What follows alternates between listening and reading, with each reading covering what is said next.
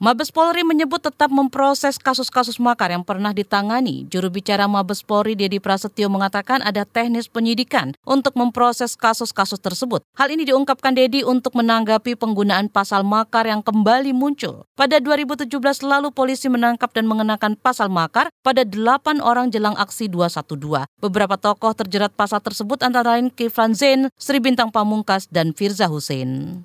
Semuanya saya sudah tanya ya ke Direktorat Bidung tentang kasus-kasus tersebut semuanya berproses. Ya semuanya berproses. Sama halnya dengan kasus-kasus yang lain semuanya berproses. Ya sama dengan kasus-kasus korupsi yang ditangani oleh beberapa lembaga semuanya berproses. Artinya bahwa uh, itu teknis penyidikan Juru bicara Mabes Polri Dedi Prasetyo menambahkan ada sejumlah pertimbangan untuk meningkatkan status hukum pihak yang dijerat pasal makar. Salah satunya terkait dengan masalah keamanan. Baru-baru ini polisi kembali mengenakan pasal makar kepada Edi Sujana terkait seruan People Power.